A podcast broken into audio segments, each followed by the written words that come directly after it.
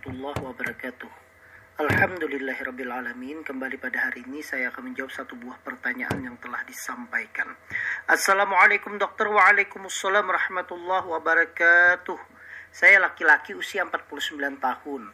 Saya punya penyakit M A H atau GERD dan sudah berlangsung beberapa bulan terakhir ini.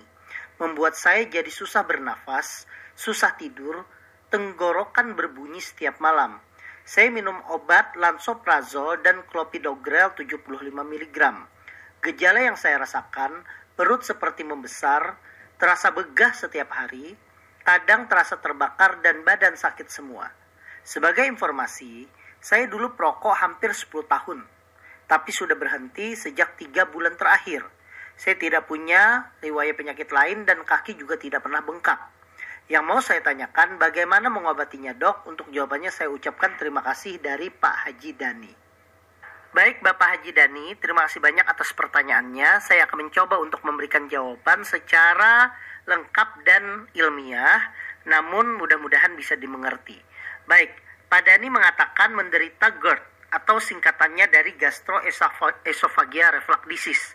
GERD itu adalah suatu kondisi di mana asam lambung naik ke kerongkongan dan dapat menyebabkan berbagai gejala seperti sensasi terbakar di dada atau heartburn, regurgitasi atau aliran balik, dan perasaan kembung pada perut. Nah, pada kasus Pak Dani tadi, gejala GERD yang pian alami itu adalah gejala yang umum seperti kesulitan bernafas, susah tidur, dan sensasi tenggorokan yang tidak nyaman. Serta Pak Dani juga memiliki perasaan perut yang begah dan kadang terasa terbakar. Nah, obat yang diminum adalah Lansoprazol, merupakan obat yang biasa digunakan untuk mengatasi GERD.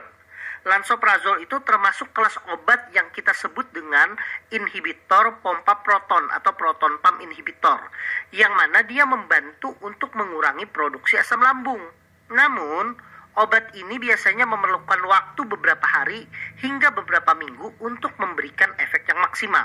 Beberapa langkah yang bisa Pak Dani lakukan untuk mengatasi GERD secara lebih umum adalah yang pertama, tentunya perubahan hidup. Hindari makanan yang dapat memicu gejala GERD seperti makanan pedas, berlemak, minuman berkafein, dan alkohol. Cobalah makan yang lebih ke, lebih sering dalam porsi yang lebih kecil dan hindari makan terlalu banyak sebelum tidur. Kemudian yang kedua tentunya adalah berhenti merokok. Keputusan Pak Dani untuk berhenti merokok adalah langkah yang sangat baik. Merokok dapat merelaksasi otot esofagus bagian bawah atau otot kerongkongan bagian bawah yang tentunya dapat memperburuk gejala GERD. Kemudian tentunya adalah mengontrol berat badan. Jika Pak Dani memiliki kelebihan berat badan, maka tentunya menurunkan berat badan dapat membantu mengurangi tekanan pada perut dan mengurangi gejala dari GERD tersebut. Kemudian selanjutnya adalah posisi tidur. Coba tidur dengan kepala agak lebih tinggi dari tubuh pian. Hal ini dapat membantu mencegah asam lambung naik ke kerongkongan saat tidur. Yang kelima adalah olahraga. Tetap, tetap aktif dengan berolahraga secara teratur dapat membantu mengurangi gejala GERD. Selain itu, sangat penting untuk tetap berkonsultasi dengan dokter.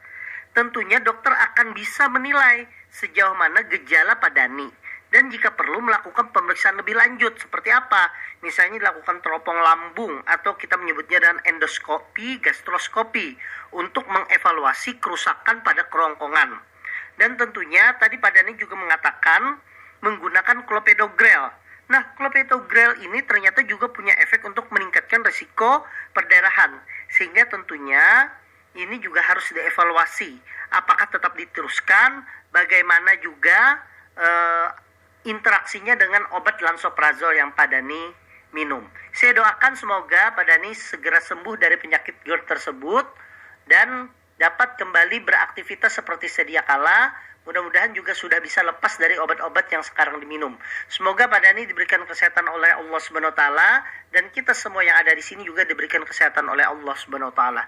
Assalamualaikum warahmatullahi wabarakatuh.